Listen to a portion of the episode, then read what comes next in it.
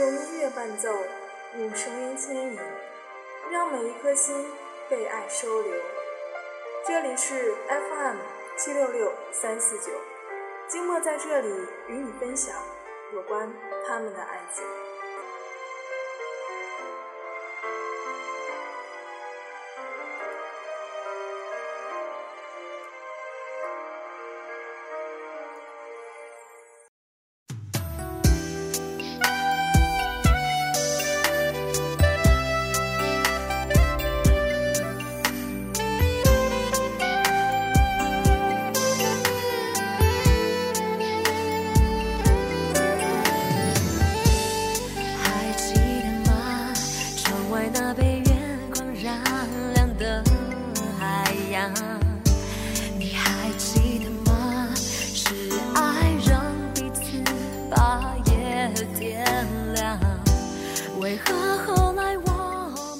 大家好，很高兴又与大家相聚在世情小调。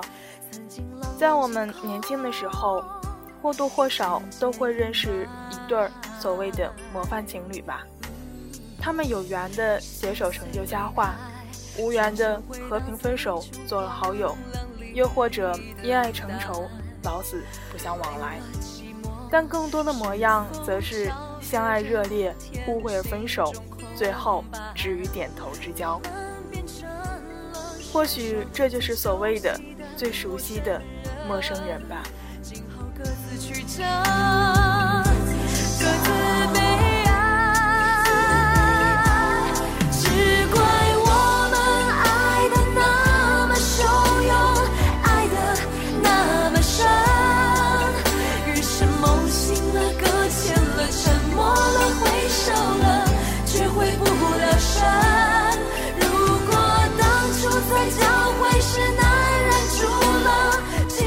而今天金墨要带来的故事，又是一种怎样的爱情模样呢？下面就与大家分享来自陈公子的：“或许彼此珍惜过，就是最好的结局。”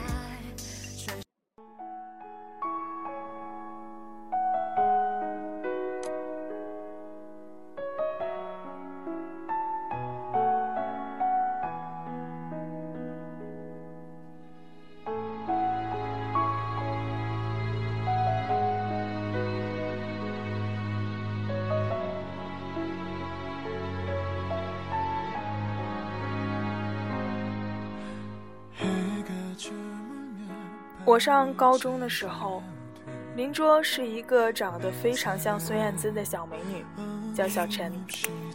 每天都在玩，却永远年级前十，说的就是她。那时候我们俩的关系非常的好，因为我俩当年的偶像都是孙燕姿。上课时经常把耳机塞在衣袖里，然后撑着耳朵偷听随身听。就这样，我们建立了。革命般的友谊。我们班里有一个和小陈同名同姓的男生，我们都叫他大陈。大陈从高一开始就暗恋小陈，暗恋了整整一年后，大二的时候，大陈找到了我。不得不说，大陈的为人和人缘都非常的好。在不断的接触后，我最终开始默默的为小陈牵线，而小陈其他的朋友早已经在旁边煽风点火好久了。大陈每天早上给小陈送饭，课间送零食，平时送孙燕姿的磁带。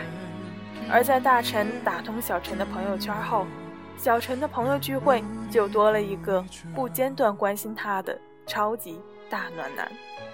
就这样，坚持了一年。升高三的时候，因为大陈的成绩不好，所以他家人让他留了一级。小陈成了大陈的学姐之后，也成了他的女朋友。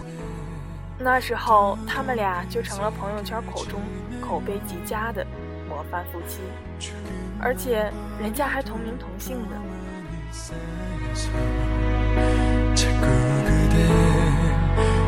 只是我们的。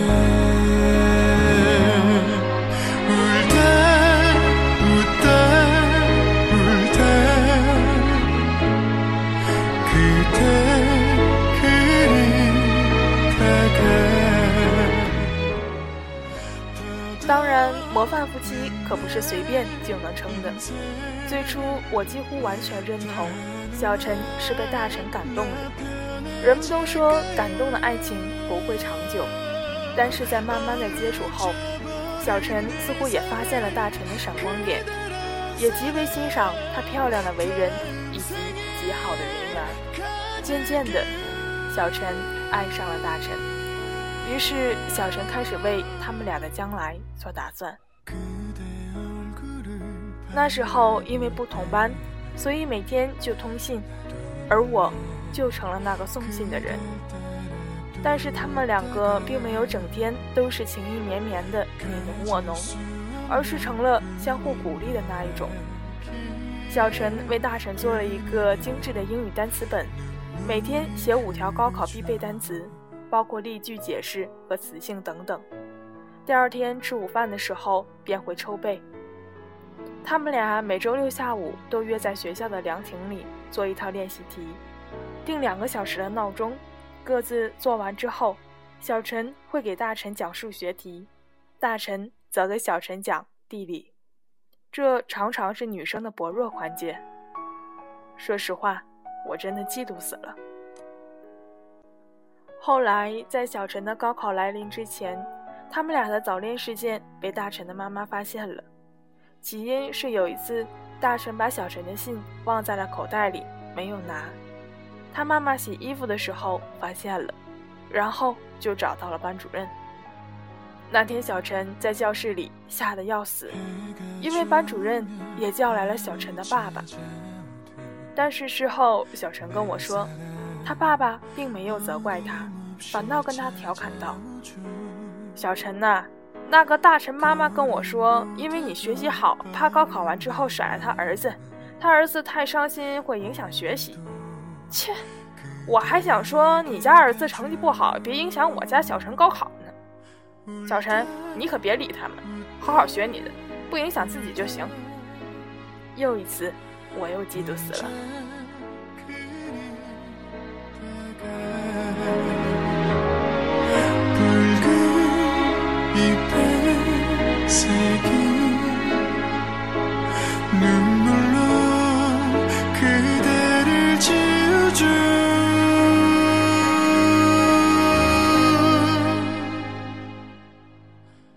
小陈的高考正常发挥，考到了梦寐以求的帝都，上了一所还不错的大学，开始了跨越一千多公里的异地恋。当然，他们俩的打算就是小陈等大陈一年，一年后大陈也考上相同的学校，然后结局完美。那时我也考到了帝都一所杂校，所以和小陈每个月还可以小聚一次。后来，连小陈的室友都跟我成了好朋友。在小陈室友的口中，小陈和大陈依旧是模范情侣，除了他宿舍长姐姐断言异地恋肯定没戏之外。小陈那个时候在学校里参加很多活动，也算是新生的小红人了。不过，他每天晚上都会在宿舍给大陈打长途电话。像大多数的异地情侣一样，交换心情，分享生活，彼此鼓励。偶尔因为太过想念而生出的责备和争吵，但很快又都情意绵绵起来。在大一的第一个寒假，他们俩的关系有了新的突破。大陈把小陈领回了家，大陈的妈妈特别高兴，或许觉得两个孩子有戏。对自己未来的儿媳妇儿格外的照顾。小陈在大陈家待了三天，这三天大陈妈妈让小陈睡大陈的房间，把大陈则赶到了客房，然后每顿都亲自做一大桌的好吃的，买一大堆的零食，还悄悄的给小陈洗了换洗的内衣。寒假过后，小陈回到学校。很快就收到了大臣妈妈寄来的包裹，里面有金子给小陈织的毛衣、围巾，还有家里的点心特产。那个时候，小陈已经安心的等着将来做大臣的媳妇儿了。哦，对了，他俩彼此还都是对方的初恋呢。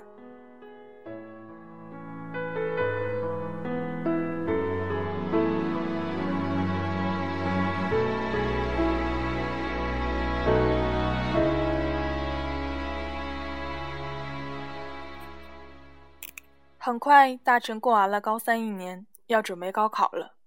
自然，大臣没有考上小陈的大学，甚至是差一些的学校也是不够的。为什么我觉得是自然呢？因为大臣的确学习不太好。这个时候，大臣的妈妈做出了一个特别的举动，她把大臣转学到了一家省里的特别好的外国语学院。是可以上一年之后继续高考的，如果高考失败，还可以申请去国外读大学。于是，他俩开始了第二年的异地恋。对于高考失利这件事情，小陈显得有些失望。他似乎觉得，如果大臣够努力、够爱他，那么一定会为了和他在一起而拼命的学习，然后考进他的学校。但是，作为学渣的我们也知道，想成绩突飞猛进是一件多么困难的事情。但是，大陈妈妈的安排也让小陈很感动。不管怎么说，他妈妈看起来也是在为他们俩的未来提供帮助呢。在小陈大二这一年，他开始让自己变得越来越忙。不知道听故事的你们。有多少人经历过异地恋这种事情呢？就是当你迷茫了、累了、疲惫了的时候，你只能通过电话、短信、QQ 向对方寻求安慰。而实际上，在这样的时候，再多的言语也比不上一个面对面的拥抱。或者，当你兴奋、激动、成就感爆棚的时候。你只能对着电话那端喜气洋洋，听到对方传来的“你真棒”时，却仍止不住的略感失落。而当你生病、脆弱、难过的时候，短信里的“照顾好自己，我爱你”，也没有室友递来的一杯开水更加温热。我想，小陈知道这所有的感受，所以。他热衷于参加各种校园活动的同时，还选修了第二学业，只是为了让自己过得又累又充实，把用来想念、伤感的时间全部都占满。就这样，小陈每天忙忙碌碌地过着，大陈不在身边的日子，似乎也不再变得难熬。他学习了很多新的东西，在上第二专业的时候。也交了许多新朋友，而每每需要倾诉伤怀或孤单寂寞的时候，朋友渐渐取代了大臣的陪伴。小陈似乎觉得自己过得跟单身没有什么区别了，于是对大臣的冷漠则更多了一些。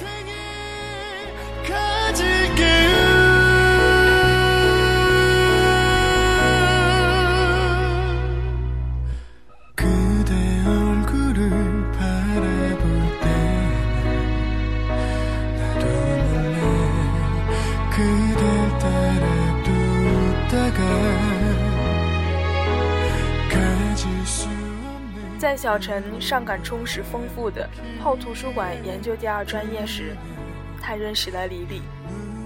李李是小陈专业选修班的班长，两人因为总在同样的位置学习，而且很聊得来，便很快成了好朋友。是的，在我第一次和小陈、李李三个人一起小聚的时候，我就知道会发生点什么，但我还是没有料到。事情会是这样收场的。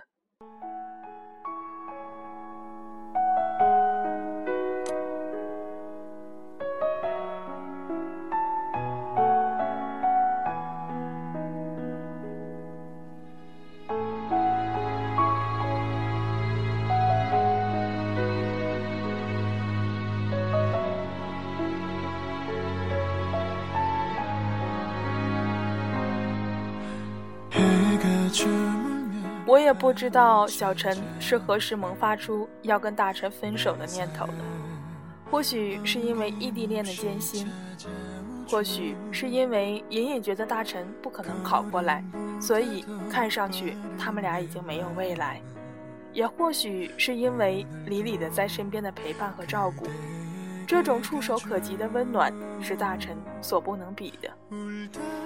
总之，在小陈说出“我觉得李李挺好的”时候，我就知道，任何的劝说和评论已经毫无意义了。我很严肃地问过小陈，是不是真的要放弃大陈，但他并没有表态。他说：“我当然舍不得大陈，也不是真的想分手。”起码在大臣即将准备再一次高考时，我是不可能跟他提分手的。我问他：“那你是怎么想的？”他说：“我打算等大成高考之后，暑假回去跟他好好聊一聊我们的未来。我当然真心希望他考来我们学校，这样我们就能守在一起了。但如果他考不过来的话，可能我们就没有什么未来了。”我又问。那李李呢？他说：“李李挺好的。”然后他问我：“你说，一个人一辈子只谈一场恋爱，是不是有点可惜呢？”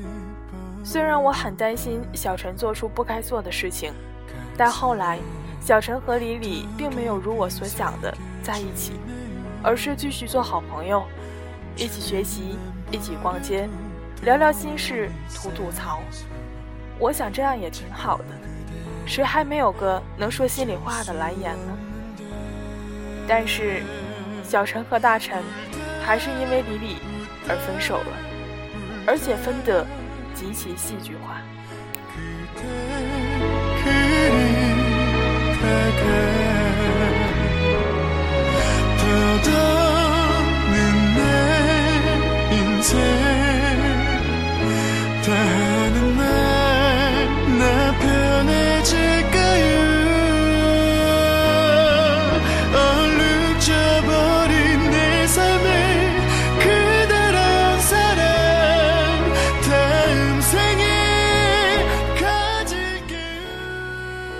事情大概是这样的，在大陈高考的前半个月，学校放了一周的假给大家做调节。大陈为了给小陈一个惊喜，没打招呼，偷偷坐火车来了小陈的学校。那天，小陈和李李还有几个好朋友正在为室友庆生。大陈突然给小陈发短信，问他在哪。小陈说：“给朋友过生日呢，一会儿就回宿舍。”大约过了半小时，聚会结束，李李骑车回宿舍，顺便载上小陈一起。大家都知道两人关系很铁，也都对此习以为常。就在小陈坐在后座上与李李谈笑风生，经过宿舍区的正门时，被早就等在一边的大陈尽收眼底。但是大陈没有叫住小陈，而是远远地跟在后面。在看见小陈进了宿舍楼之后，追上去拦住了李李，然后大陈。打了李李一拳，而此时在宿舍里的小陈还在和室友兴高采烈地讨论生日的话题，直到新回来的室友对他说外面有人找他，他还对此毫不知情。当他突然看见大臣站在面前，还小有惊喜，却发现大臣满脸严肃地盯着他，眼里没有了往日的温柔。没等小陈说话，大臣就直接开口问他：“刚刚那男的是谁呀？”小陈愣了一下，突然反应过来大臣的误会，心里还在笑着大臣的醋意，正想张口解释，结果大臣劈头盖脸的说了一句：“你这段时间也不怎么联系我，我还以为你真的忙学习了，原来你有新的男朋友了。”怎么不知会我一声呢？我不知道该如何描述这一瞬间小陈的心理变化，是从原本的愧疚心疼，到被冤枉的委屈着急，再到不被信任的失望，还是被侮辱的轻视。我只知道，短暂的沉默后，小陈在经历种种情绪变化后，的的确确张口说了一句话：“对呀。”之后，小陈一个人回了宿舍，越想越不是滋味。这两年来所有的感受都在这一刻倾泻而出，仿佛曾经所有的委屈、等待和煎熬都是那么不被肯定，没有价值。小陈第一次在宿舍里放声大哭起来，室友们都体谅的给他留下了独自的空间，而期间大陈一个短信都没有发过来，最后等来的却是李李的电话。就在李李的这通电话打完之后，小陈决然的给大陈发了分手的短信。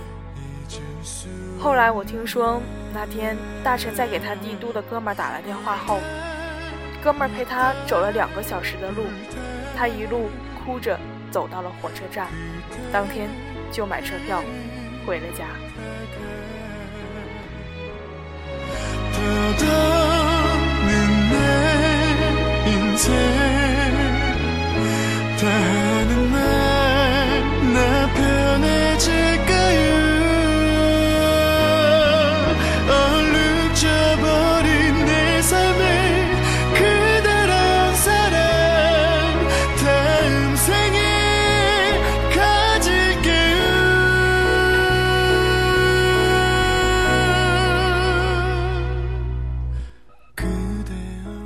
在这件事情过去的好几天里，小陈一直属于恍恍惚惚的状态。我跑来他的学校陪着他，劝他给大陈打电话，好好解释一下，但是他没有。我不想看见他们俩因为这样一场所谓的误会而分开，一直在劝小陈，小陈却打开了 QQ 的留言板给我看。短短几天的时间。小陈的 QQ 空间上满满的都是朋友的留言，这些朋友都是我们曾经的高中同学，甚至包括跟小陈特别好的朋友，每一条都显得十分的刺眼。小陈，你怎么会是这样的人？真是没想到，你还是我认识的那个小陈吗？那个单纯善良的孩子哪去了？我最好的朋友，你能不能好好解释一下为什么会这样？我真的不相信你会干出这种事情。我看了一眼小陈，他淡淡的笑了一下，说了一句：“我突然十分憎恨他，怎么有那么好的人缘？”我突然有点明白为什么小陈不愿意再解释了。如果说当时是因为被误解而赌气才分手，但此时此刻面对朋友们的声声责难，我突然觉得大臣似乎并不是我看到的那样。我甚至觉得，不管大臣究竟跟朋友们说了什么，但是这样一来，便没有了回头之路了。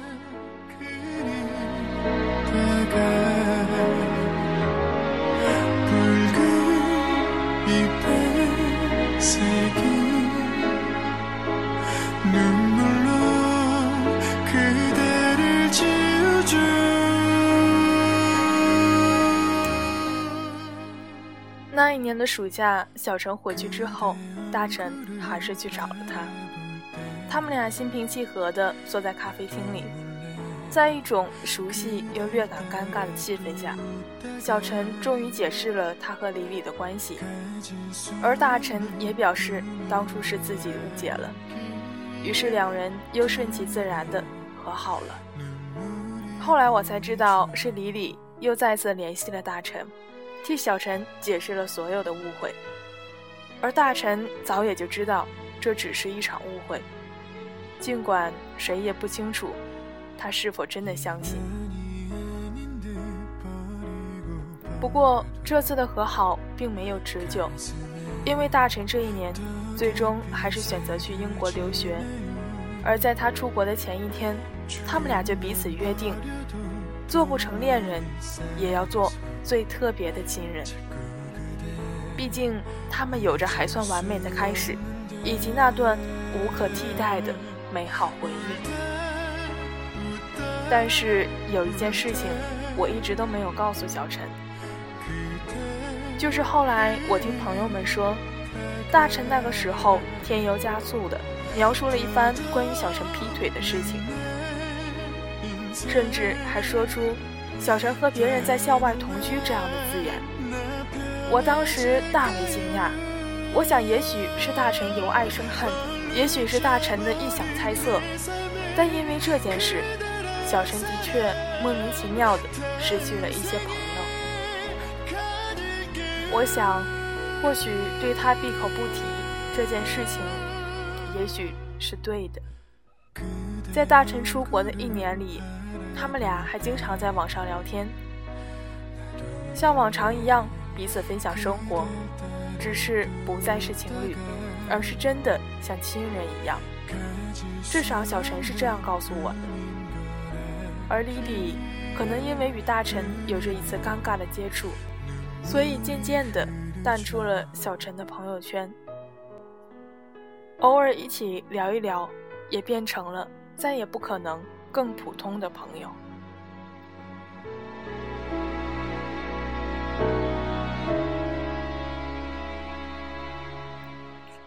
在后来的一年，大陈交了新的女朋友，但不是亲口告诉小陈的。有一天，小陈突然发现自己的好友里。找不到大陈了，他警觉似乎已经被拉黑。小陈当然记得大陈的 QQ 号，于是重新加了好友，但是直接被拒了。小陈已经意识到大陈是交了女朋友，但是他坚持要加上大陈。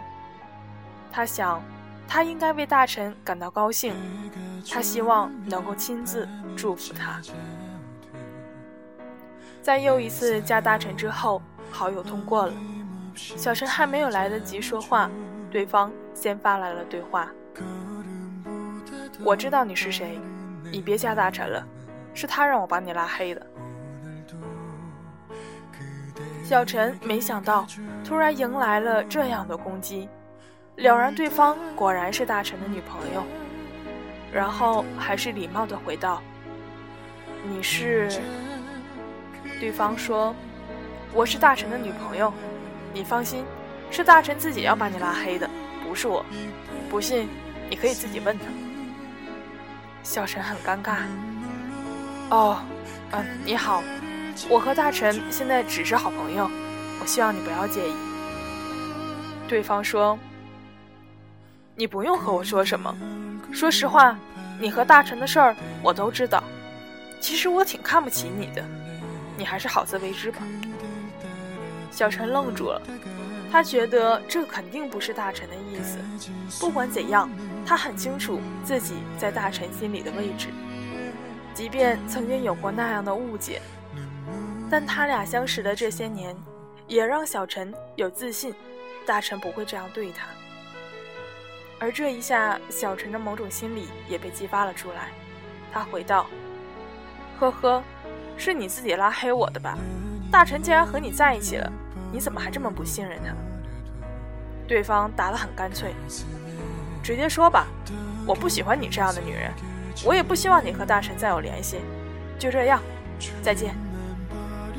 小陈莫名其妙的被人讨厌了一把，又回了一句：“就你这样的女人，我看大臣也不会喜欢吧。”说完这句话，小陈又被对方。拉黑的。其实说完这些话，小陈就已经默默的有些后悔了。他突然意识到，他在用这种前女友的身份说了一些不合时宜的话，显然是做了件连自己都没有办法直视的事情。随后没多久，他发现大臣用一个新的 QQ 号加他。他和大臣聊了之后，才知道这个女孩已经追大臣很久了，了解大臣所有的故事，也对大臣特别好。最后终于打动了大臣。这个女孩和大臣在一起之后的第一件事情，就是上大臣的 QQ 删了小陈，因为在这个女孩心里，小陈是她最大的威胁。大臣为了让女友安心。便申请了个小号，加了小陈。小陈之后便主动减少了跟大陈的联系。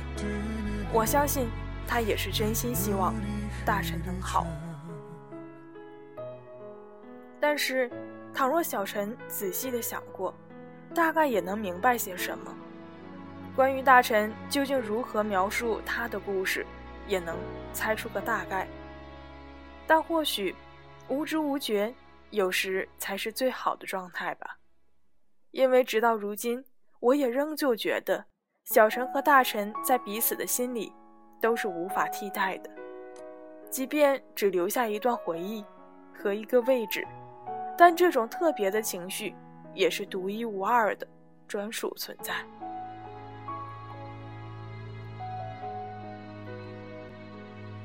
不过，如果是我的男朋友，为了让我安心而用小号偷偷加他的前女友，并始终在心里留下这样一个特别的存在，我又会怎么想呢？所以很多事情，或许眼见的。真不见得就是事实，但有些的确存在的事实，我们又能否坦然接受呢？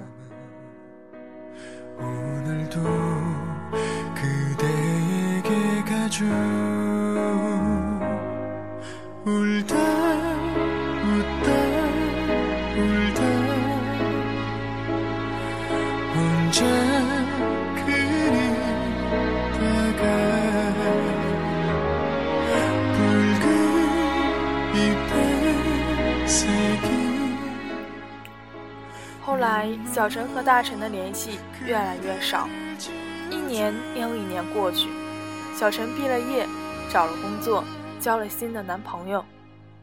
大陈和女友的感情发展的很好，也一起回了国。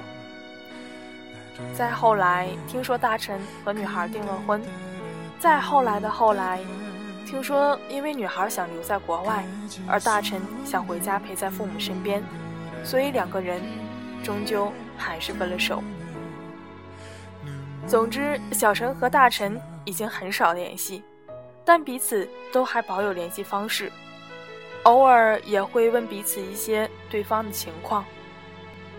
有时逢年过节，小陈还会给大陈的妈妈发短信问候，虽然老人家唯一回复的意思就是：“你们年轻人的事儿，我真的不懂。”而我之所以写下他们的故事，是因为小陈和大陈的一次偶然的巧遇。去年年末的时候，小陈带着男朋友回老家过年。年前的几天，先去了老家的景点玩一玩，在晚上找地方住宿的时候，非常意外的遇到了大陈。据她所说，当时她正和男朋友在等车，突然间。大臣就站在了他的面前。那时他们已经好几年没有见过面了，大臣变得更帅气了，也更成熟了。小陈向男友介绍了大臣，他们也和气的寒暄了一番，然后就告别了。到宾馆入住之后，小陈收到了大臣的短信，他说他挺好的。祝你幸福。小陈把微信给男友看了看，男朋友笑着说：“要不要叫他一起吃个饭呀？”小陈摇摇头说：“不用了。”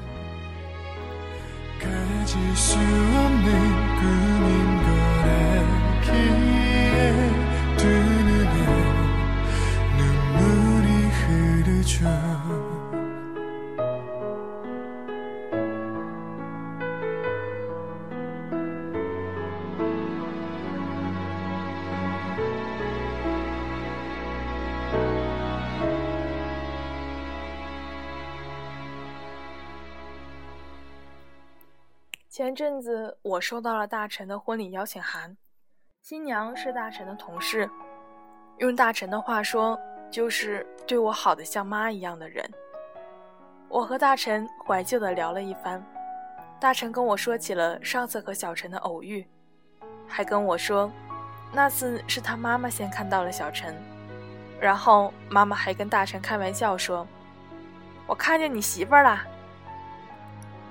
我调侃大臣道：“妈妈喜欢这个新媳妇吗？”大臣很认真的跟我说，其实他妈妈最喜欢的还是小陈。当年小陈为他写的那些单词本、抄的那些笔记，他妈妈一直替他保留着。本来我还想问问大臣，为什么当初要说那样的话，但后来想了想，或许曾经彼此珍惜过，也算是。最好的结果吧。末了，大臣极力邀请我去参加婚宴，不过最终我还是没有去。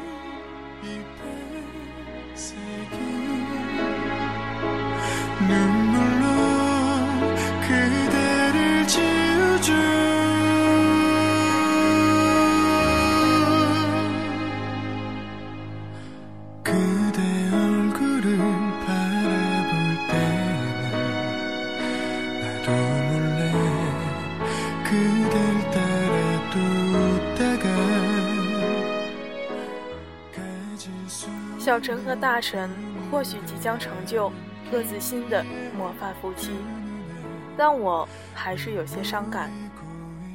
如果当年再坚持一点点，再多一点点的时间，一切会不会有所不同？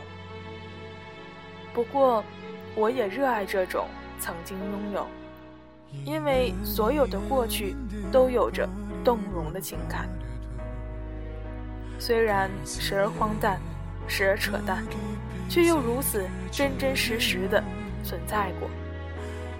不管是为了成就别人眼中最好的别人，还是自己眼中最好的自己。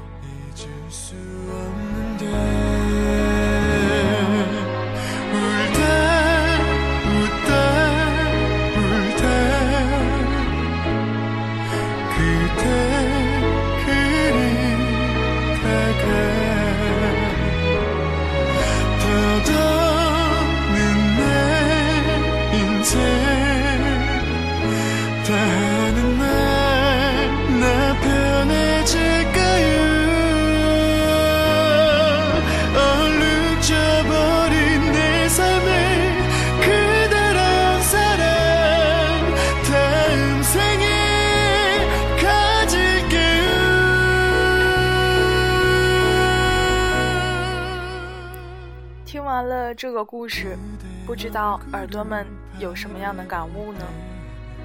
静默有很多的感慨，很多的感情，不走到最后，你都不知道会演变成什么样子。相爱的情侣也有可能会分手，相亲的爱人也有可能会离去。未来的路太遥远，谁又能知道？最终的结局呢？或许彼此珍惜过，就是最好的结果吧。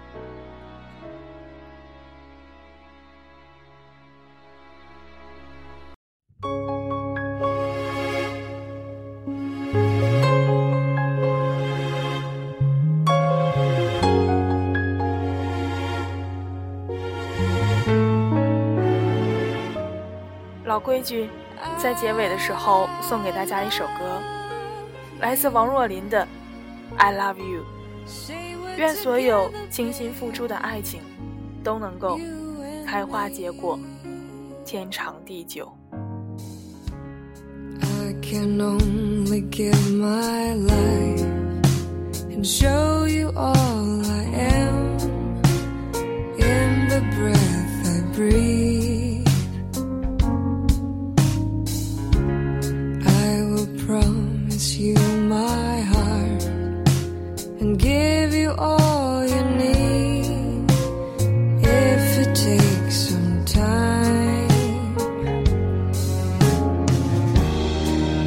you tell me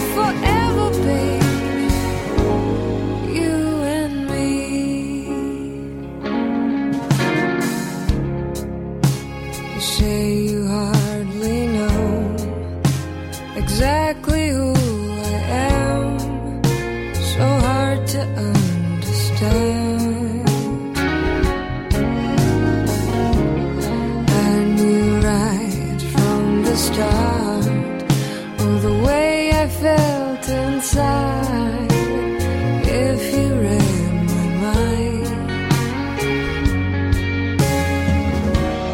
If you tell